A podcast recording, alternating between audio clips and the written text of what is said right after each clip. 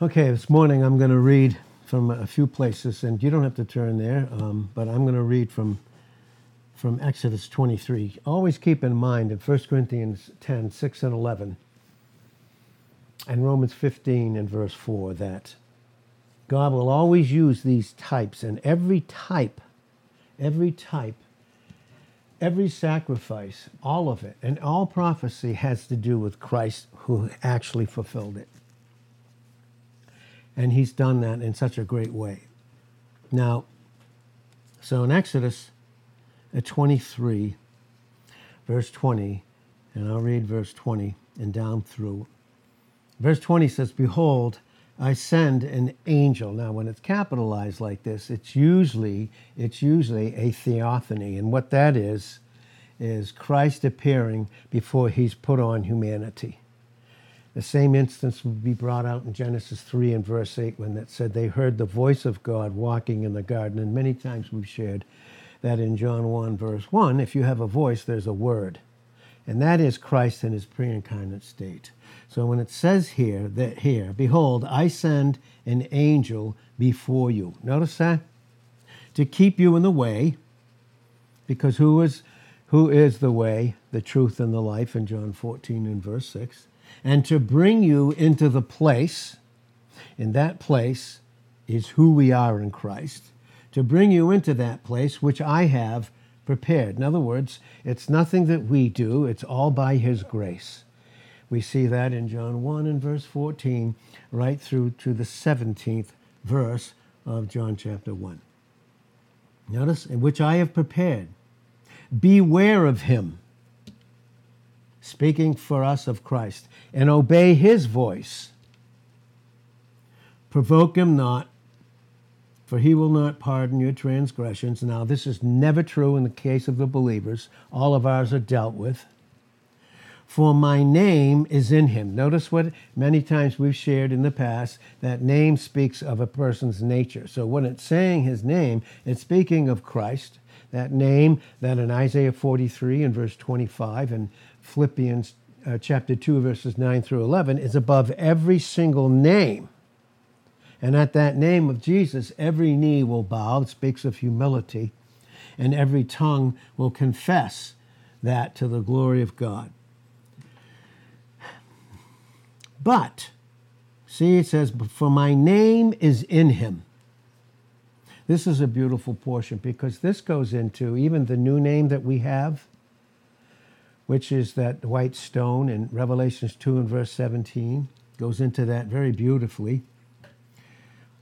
For, it, for my name, my nature, my character, my essence, my attributes are all in Him. He as my final thought, my only thought. But if you will indeed obey his voice and do all that I speak in terms of submission, not doing, but submission, then I will be, notice this, an enemy unto your enemies and an adversary unto your adversaries. Verse 23 of Exodus 23 For my angel will go before you. You see, this is a beautiful picture of the fact that Christ has gone before us because of the fact that, number one, when we teach this, the cross, of what the cross has accomplished in its finished work in John 19 and verse 30, it brings it out very, very clearly that Christ not only died for me, he died as me, as my substitute, and thereby crucifying the old in Romans 6 1 through 6. And we can see very clearly that he paid for all of our sins and thank God they are no longer in the purity of who Christ has made us to be in a pure con- uh, conscience. And this is brought out in Hebrews chapter 10, verses 1 and 2. And this is brought out very, very, very beautifully in Hebrews 9 and verse 14.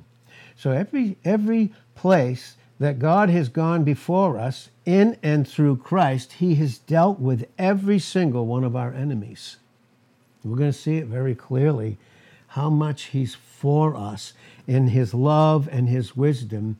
Christ Himself being the revelation and manifestation of that very true character and essence and nature of God Himself. Verse 23 of Exodus 23 For my angel will go before you and bring you into into the Amorites, the Hittites, the Perizzites, the Canaanites, the Hivites, and Jebusites, and I will cut them off. I will cut them off. That's what Christ did when he went to Calvary. He cut off and dealt with every single enemy. Verse 24 So, because Christ has dealt with all these enemies, the enemy of the flesh, like doubt, fear, all those sins, the guilt, and condemnation, which can be unbelievable enemies to us, they have been cut off and dealt with.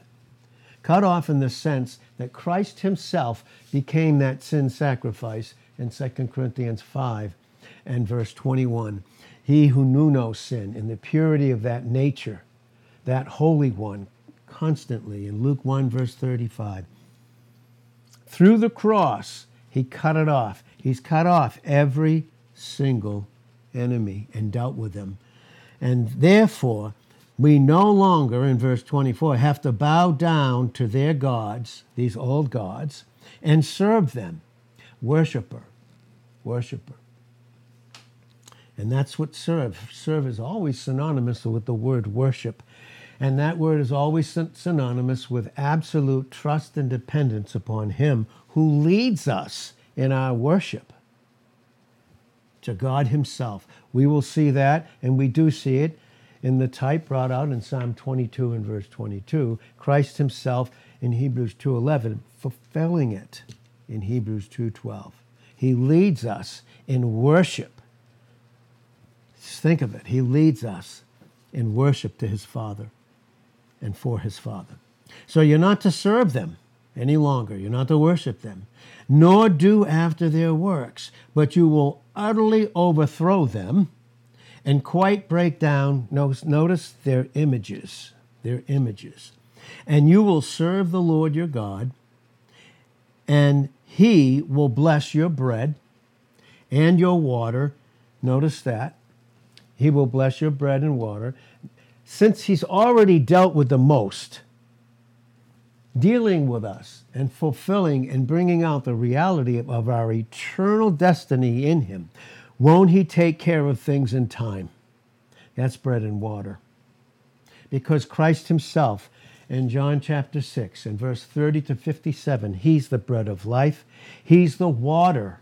In Ephesians 5 26 and 27, He's the water that washes us and cleanses our feet. And that's brought out in the beautiful type in John 13 verses. We see it clearly in John 13 in those first 10 verses of that 13th chapter of John. And he, you will serve the Lord, and he will bless your bread and water, and look what he will do. I will take away, I will take away from the midst of you. I'll take away that sickness from the midst of you. If you remember when he told them, in Exodus, the 15th chapter, and we'll see this very clearly here in Exodus 15 and verse 23. Do you see this? Remember that he was leading Moses, who was the type of what Christ was doing in the work that he was doing through him. Moses himself was not the type, but that the work that Christ was fulfilling in and through him, this was the type. And so, as he was leading them, and he led them out of the bondage of Egypt. Egypt is the world system. Pharaoh was a type of Satan, and he, they, uh, they have been led out, and, and to lead them out, they first had to partake of that lamb that had no spot in Exodus 12 verses 1 to 13 and they had and they had to eat it with bitter herbs and the bitter herbs would remind them not in terms of condemnation and guilt, but the bitter herbs would remind them of what, what Christ has accomplished. And even that sorrow that we have, we have a godly sorrow in 2 Corinthians 7:10. That godly sorrow is never with regret, but worldly sorrow is filled with regret. And so he, Moses, as the type, led them out. They feasted on the lamb. Then they came through the Red Sea in Exodus, the 14th chapter. And those two, the lamb being cru- crucified that they were partaking of when they took the and took the blood, the hyssop. The hyssop spoke of faith, and it was sprinkled on the two sides of the post and over the lintel. And that speaks of the blood that Christ has accomplished that we receive where we function in Him. We have the ability to feast on Him anytime we choose to submit our will. And what a privilege that is. So Moses is leading them out. Then they cross the Red Sea. Now they're in the wilderness, the world system. They're in the world, like Jesus in John 17 and verse 14. He was in the world, but Christians, there was nothing about him that was of this world. Neither are we in John 17 and verse 16. There's not a single thing in us, in Christ, in Christ in us, that has anything to do with the world whatsoever. And it includes everything. Remember when Cain went out from the presence of God in Genesis 4 and verse 16? In the 17th verse, he built a city. Then you're going to see his sons that he reproduced in his unsaved place First thing was cattle. What's the first thing we do when Christ, when we lose focus on Christ? Everything's about this world, all about the details of life. And then to, to assuage it, instead of submitting, what did they do? They went into the arts, music, to keep out and try and deal with their enemies. The enemy. Oh, how the enemy in John 10 10a, he comes to, to steal, kill, and destroy, but Christ has come that they might have life. That's what the life that he's given to each of us. But you know what an abundant life is? And this is a sad thing for most Christians. When you don't have a local assembly, when you don't have face to face teaching, when you don't have it, you don't have the abundant life. You don't. You just don't. I wish we could make that clear. I wish we could make it clear to Christians because that's God's order. You see it in Ephesians, the fourth chapter. Read it all the way through in those 32 verses. It's Ephesians 4. You must have a local assembly because there are certain things that you will miss when you don't have that because each joint in that chapter of Ephesians, the fourth chapter, and verse 16, those joints supply. That those joints supply. That's what it says in Romans 10 and verse 14. In verse 15, how will they hear without a preacher? That's face to face. Honestly, it is. Faith comes by hearing.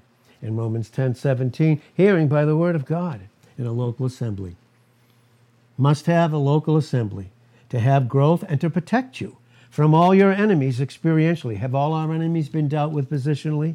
They have. How about experientially? Not till we submit to God's order. Does that happen? So he's leading them out. He leads them out. And we can see that very clearly. And how did he do that? Now, here's Exodus, the 15th chapter, verse 23. It says, When they came to Marah, Marah in the Hebrew means bitterness. Their circumstances and situations, because they felt that they lacked, and God had to bring them to that place of self helplessness and self hopelessness. He had to bring them to that place through the bitterness through the bitterness of, and when they would forget, remember what they when they ate, they feasted the lamb. They had they forgot the bitterness of the self life. They forgot that. And you know, when I forget, when I try to do something about the bitterness of the self life and don't feast on the lamb, what do you suppose I do? I go right back to the old enemies again doubt, fear, drugs, alcohol, illicit sex, you name it. And by the way, the worldly music will keep you there too, by the way. That's again in Exodus, and that's in Genesis, the fourth chapter, verses 16, right to verse 23. See it crystal clear there. And so, when they came to Marah, they could not drink of the waters of Marah, for they were bitter. Therefore, the name of the place was called Marah, bitterness. God has to lead us in circumstances and situations to show us, to show us, and bring us to the bitter end of our self life.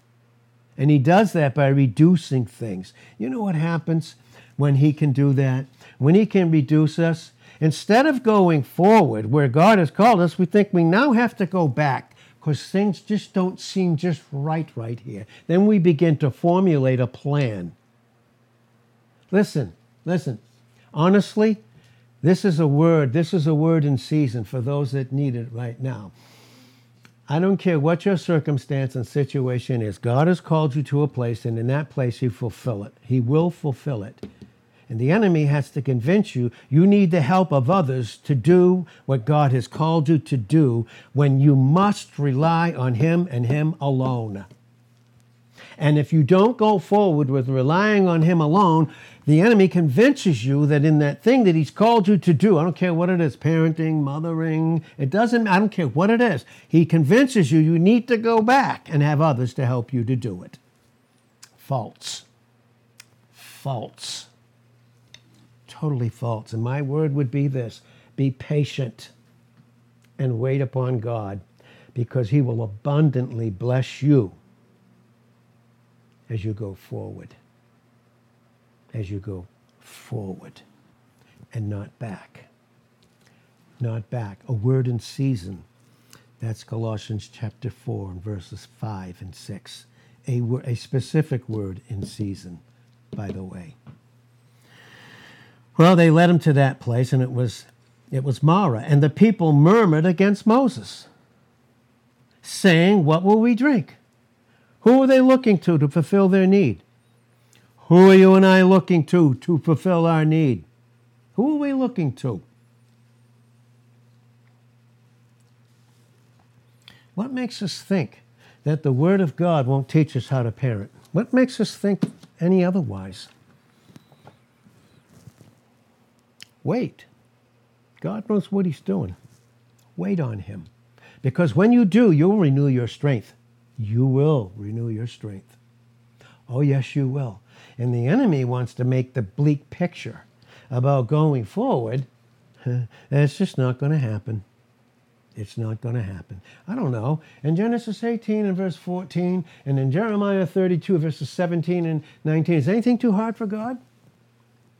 He doesn't ask us, is anything too hard for us? Because in the flesh, what isn't? Is anything too hard for us? No. But you know what it says? It will return unto you at God's set appointed time. And that's why we teach with the Word is God, the Holy Spirit, takes the things of Christ, the Word, and teaches us. His timing is as important as His provision. Abraham and Sarah, they didn't wait on God. They did not wait because they were in a position that's called self helplessness and self hopelessness. They didn't wait. And as a result, to what they did not wait God to, for God to and for, became their worst enemies.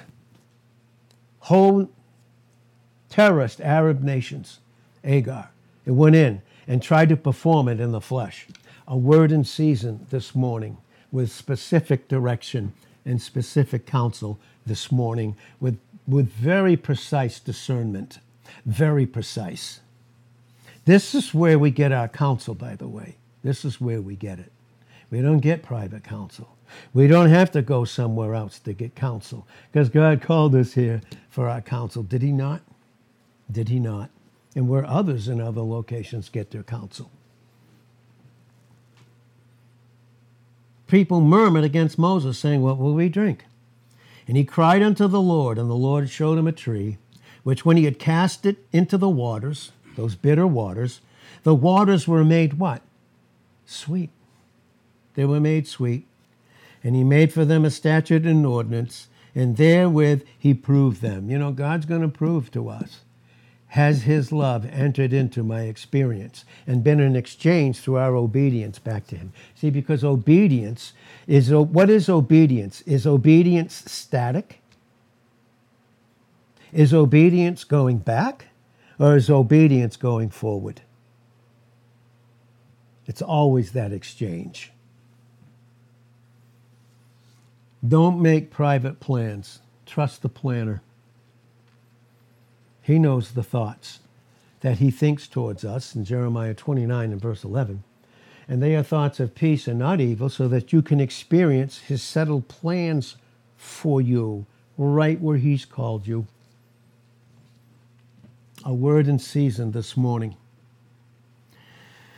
And so he cried unto the Lord. The Lord showed him a tree that, and when he had cast the tree into the waters, the waters were made sweet. There he made for them a statute and order, and there he proved them, and said, If you will diligently hearken this morning with God's counsel, if you will diligently hearken to the voice of the Lord your God, and will do that which is right in his sight, and will give ear, this is submission of the will, to his commandments, his word, and keep all his statutes by submitting your will to Christ who has already performed those things.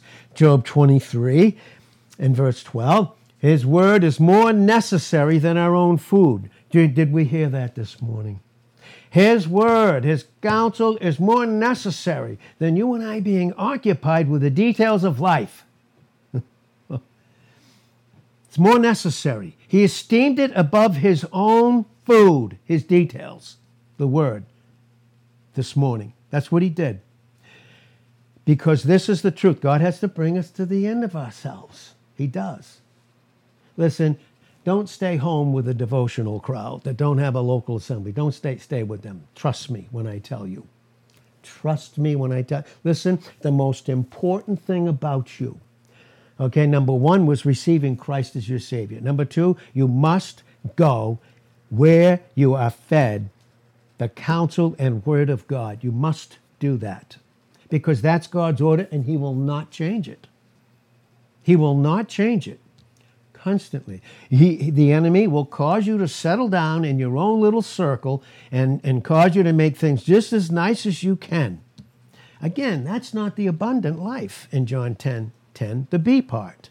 It's not. It isn't for us. So again, here we see it clearly. He said this keep and keep all the statutes. He said, I will put none of these diseases upon you, which I have brought upon the Egyptians, for I am the Lord that heals you. You see that? Do, do we see that? Coming to hear the word of God in a local assembly is the most important thing, but it's more important than your job. I don't care. It's more important than what you think are your familiar surroundings. And if those surroundings aren't a local assembly, it will keep you in a place of familiarity. And by the way, when you function in that place, the enemy will give you plenty that you think you have to perform. It will give you false needs that become false burdens. If he can, and he will. Because he comes to seek to, to what? To steal, steal you away. Steal you away from your proper place being manifested through, to you in an experiential fellowship in a local assembly. In a local assembly. Please keep in mind, please keep in mind too, don't let the enemy fool you with numbers. Because in Matthew 18 20, where two or three are gathered together in his name, when they're taught the clarity and intricacy of the nature, character, and essence of Christ himself, there is Christ in their midst. There he is in their midst. I know where I'm called. I know where I'm called. Now, Exodus 23. Exodus 23. Again, this is what he said. Behold, I'll send an angel before you. Did you know that before God ever called you and I to go to a single place, that he went before us?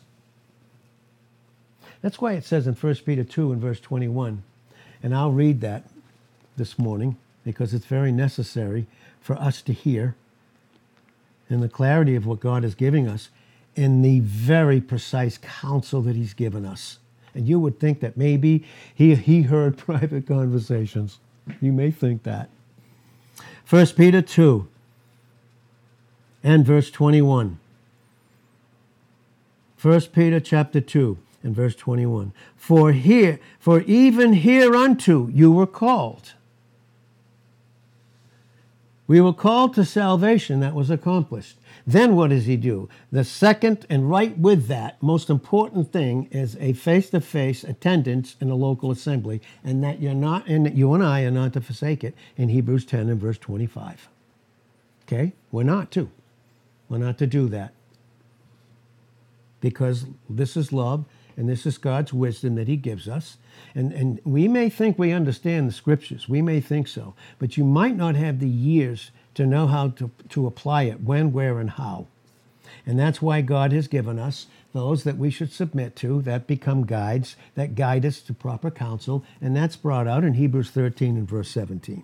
So here is 1 Peter 2, verse 21. For hereunto were you called, because Christ also suffered for us. I don't want to suffer the situation and circumstances and problems. I don't want to do that. And when you don't, guess what you're going to do? Go forward? No, you're going to make pri- you're going to make some private plans. And guess what you're going to do? You're going to go back. I, I want to share this, and I'm going, I'm going to share it. There were certain individuals that, that were here, and, and that there's certain other individuals just visited recently, and they said when they left here, when they left here, they went back. And what they said was we weren't the same, but everyone there, in terms of their growth, were the, still the same. Isn't that interesting? Isn't that interesting?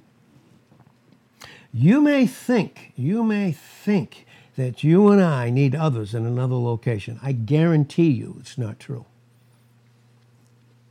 Guarantee it. For even hereunto you were called, because Christ also suffered for us, leaving us an example, a type, that you should follow what? His steps. That's why it says in Psalm 37 and verse 23, the steps of a, and it says good man. Who's a good man? If he has Christ's goodness in him through submitted will, those are ordained steps. Wait. Uh, love is patient. Trust me when I say it.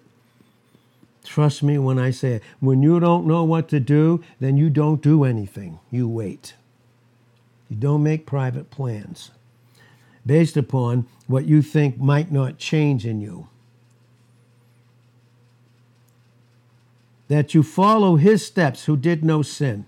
Now, did he deal with our sins? When I follow him, will I function in sin, an unsubmitted will?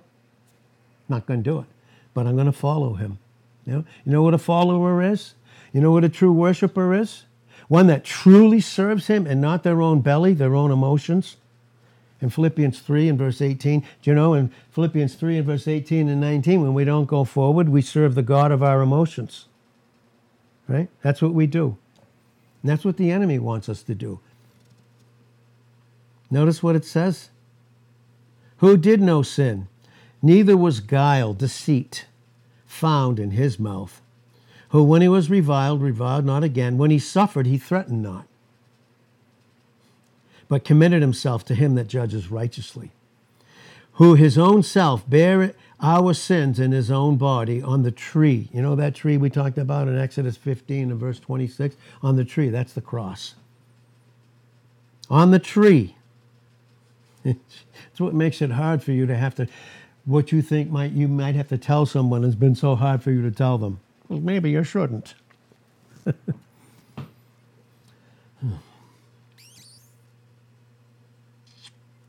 Who his own self bare all our sins in his own body on that tree, the cross, that we being dead to sins, going forward, not always trying to deal with them, dead to sins, should live unto righteousness, by whose stripes we were healed. For you were sheep going astray.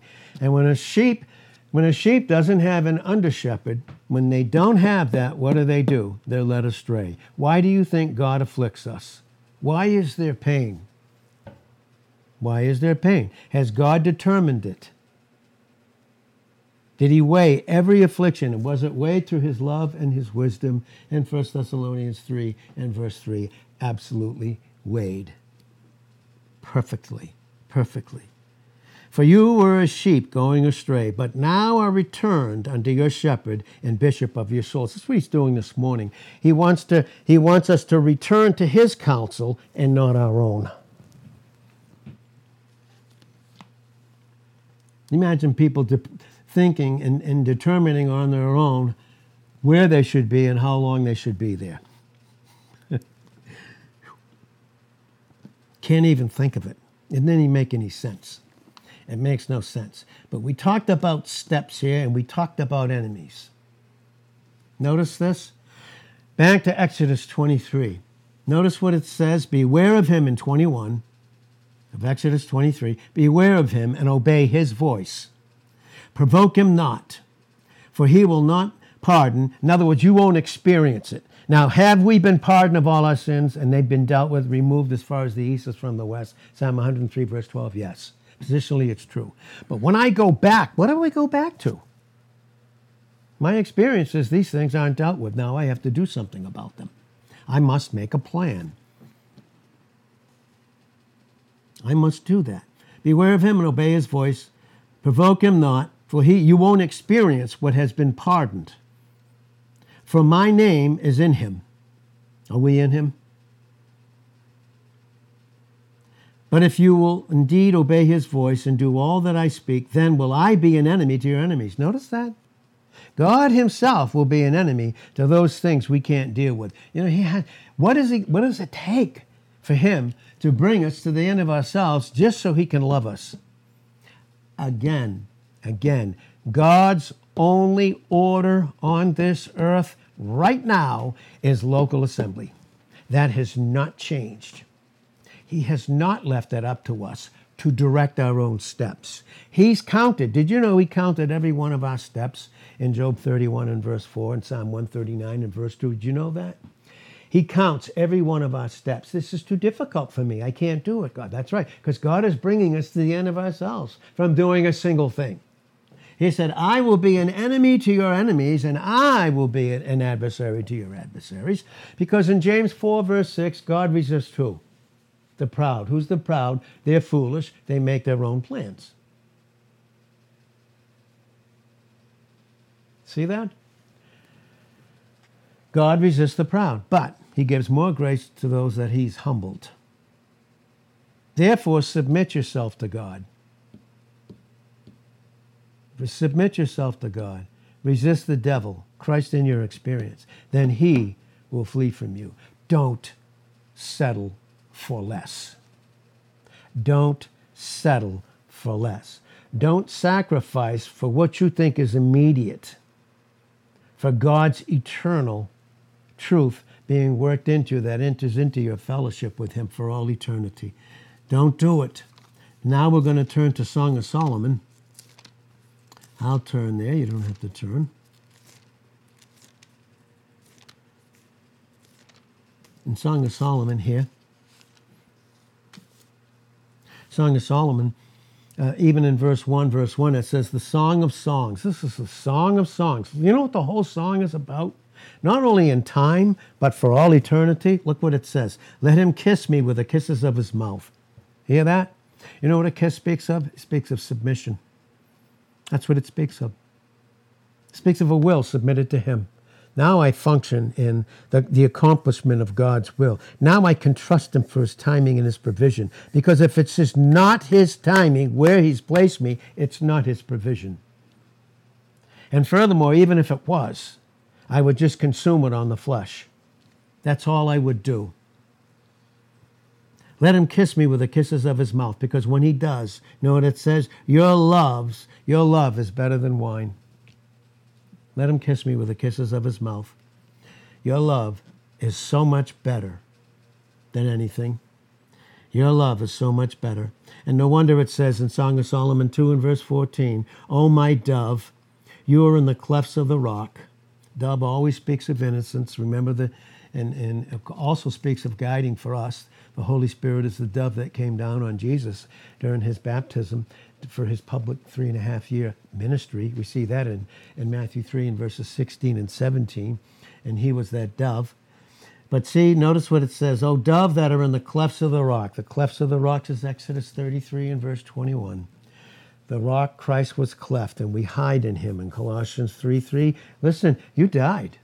I mean, what makes us think in Colossians 3, verse 2, it says, Set your mind on things above, not on things of the earth. For you died. Why do you make everything about this earth to be your life when Christ is our life? You died and your life is hidden with Christ in God. He hides himself from the pride of men. In Isaiah 45 and verse 15, he hides himself from the pride of men. And notice what it says You're my dove, cleft in the rock, in the secret of the stairs. Let me see your countenance. Let me hear your voice. Notice that? Let me hear your voice. And when I do, have instant obedience. For sweet is your voice, and your countenance is comely. Let, take us the foxes, the little foxes that spoil the vines, where all that fruit of the Holy Spirit is being produced, has been produced in our position and once in Christ through trimming and doing what he does in John 15, 1 through 3. He prunes it, the dead areas, the areas where we don't rely on him, the areas of sight, private counsel, private plans. Should there be any secrets involved in our local assembly?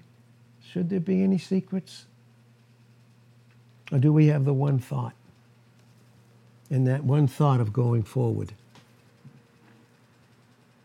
For sweet is your voice, sweet is, is your, your counsel and your countenance. Take us the foxes. Those are the areas of the flesh that have not been submitted.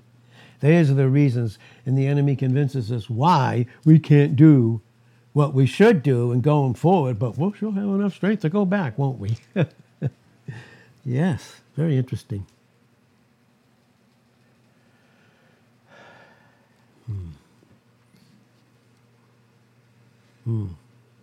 Take us the, the foxes, the little foxes. You know what the little foxes are? Those are the things of the world in 1 John 2, verse 15.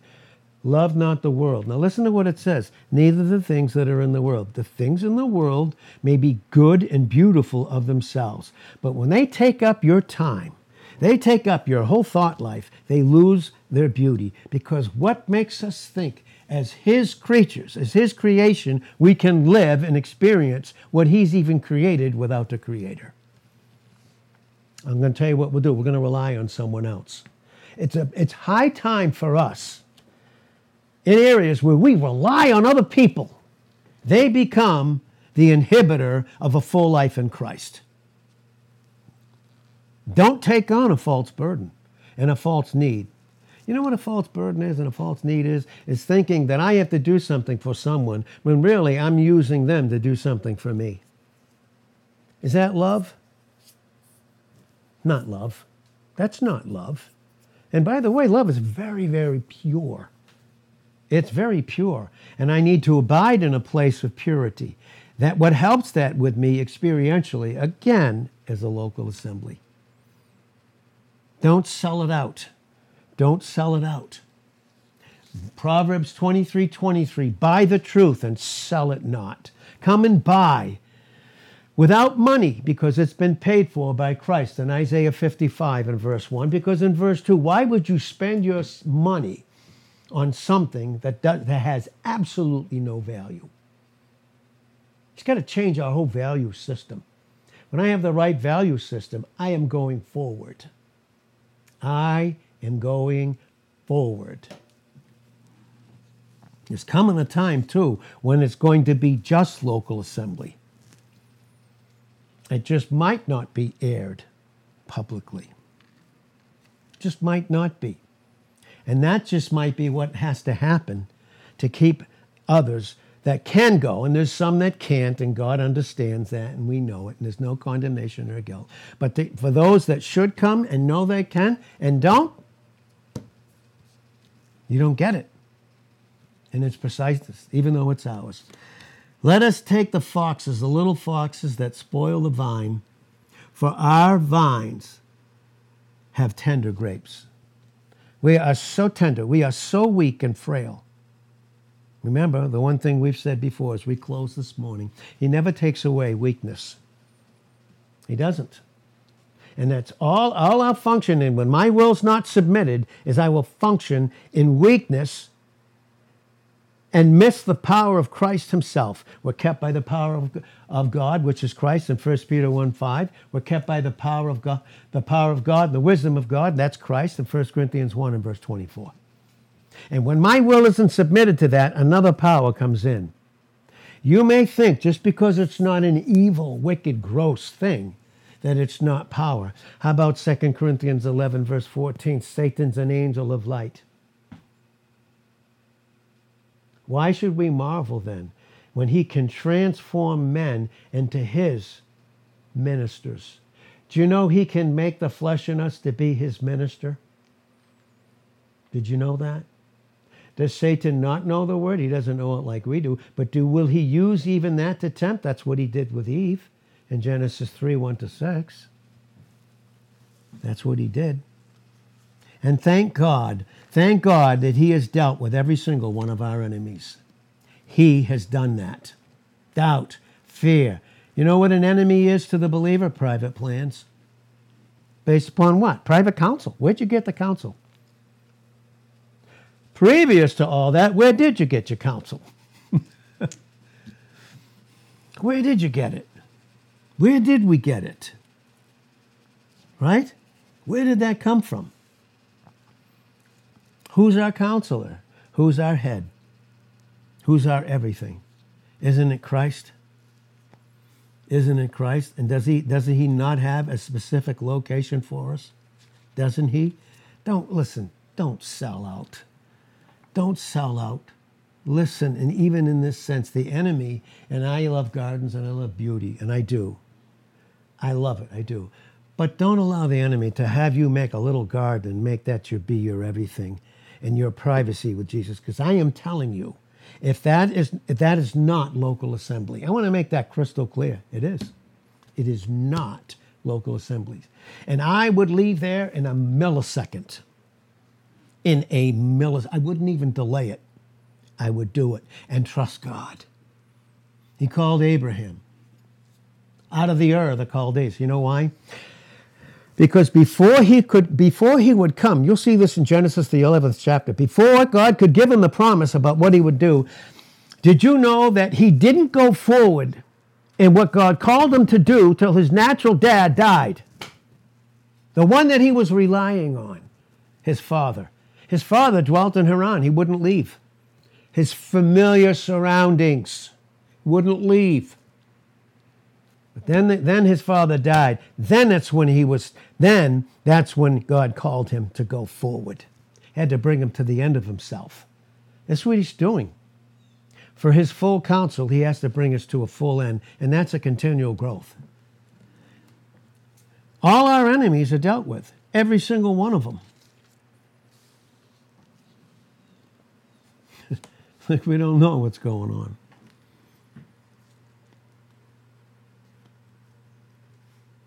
This is 1 Corinthians 15. 1 Corinthians 15. Verse 22, it says this For as in Adam all die. What do we experience in the flesh? Death. What is death? Separation. I'm, being, I'm going to be separated from him. And the enemy wants to separate you and give you your own private corner. So it's just you and Jesus. Show me that in the scriptures. It's only one thing he's doing. Listen to me. He's taking people out of the world system and putting them in local assemblies. That's it.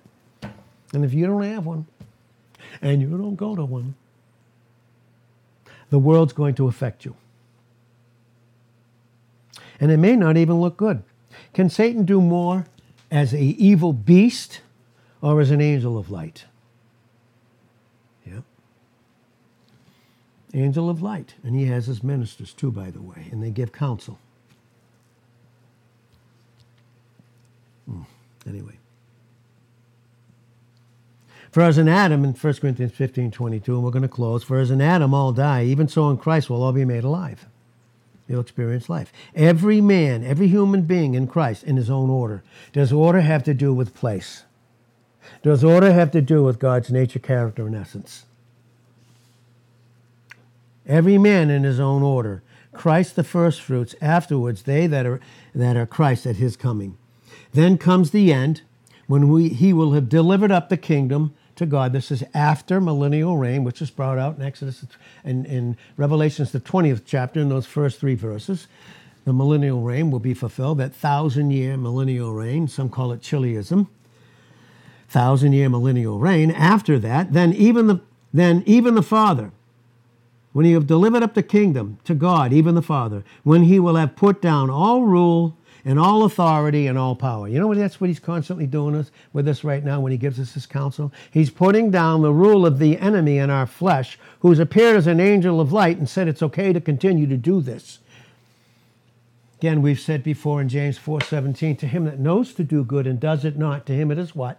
It's sin. You can call it anything you want.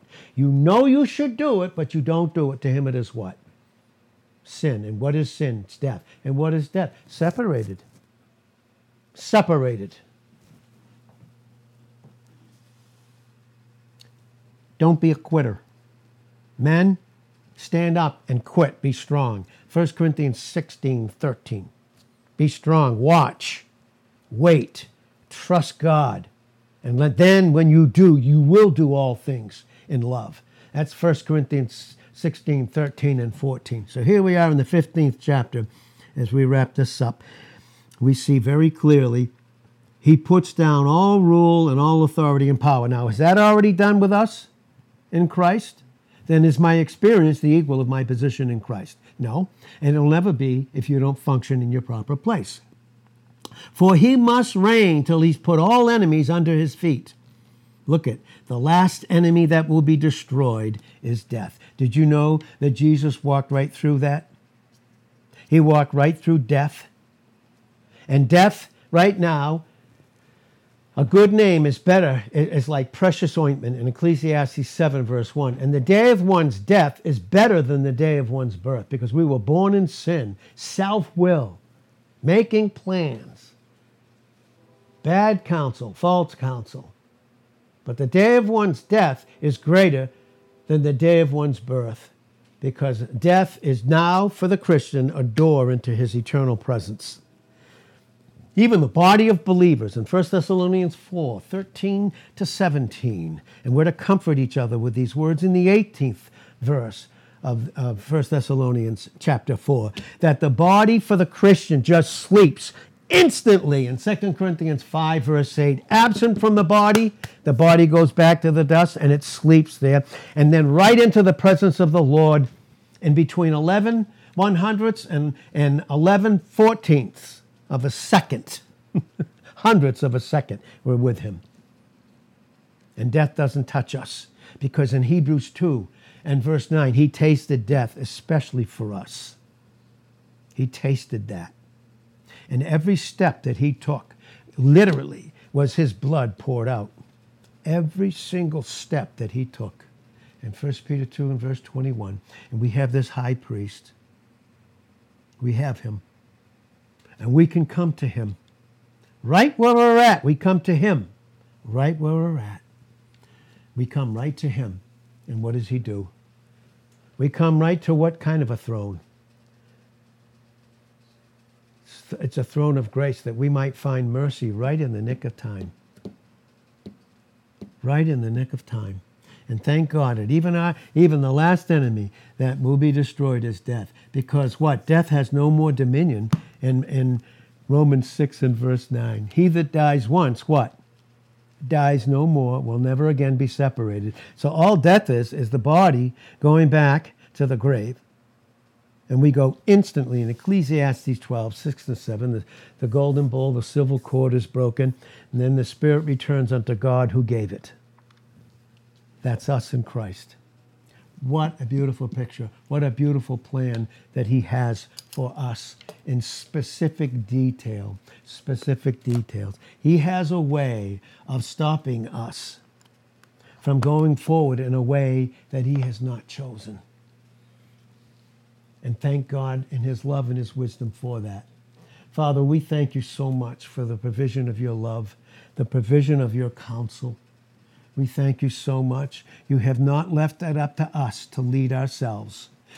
To know you've given us a local assembly, and in that local assembly, you have raised up by your pure grace, unconditional love, and mercy under shepherds in Hebrews 13, 17, and we're to submit to them. Boy, if you don't have that, is not proper submission.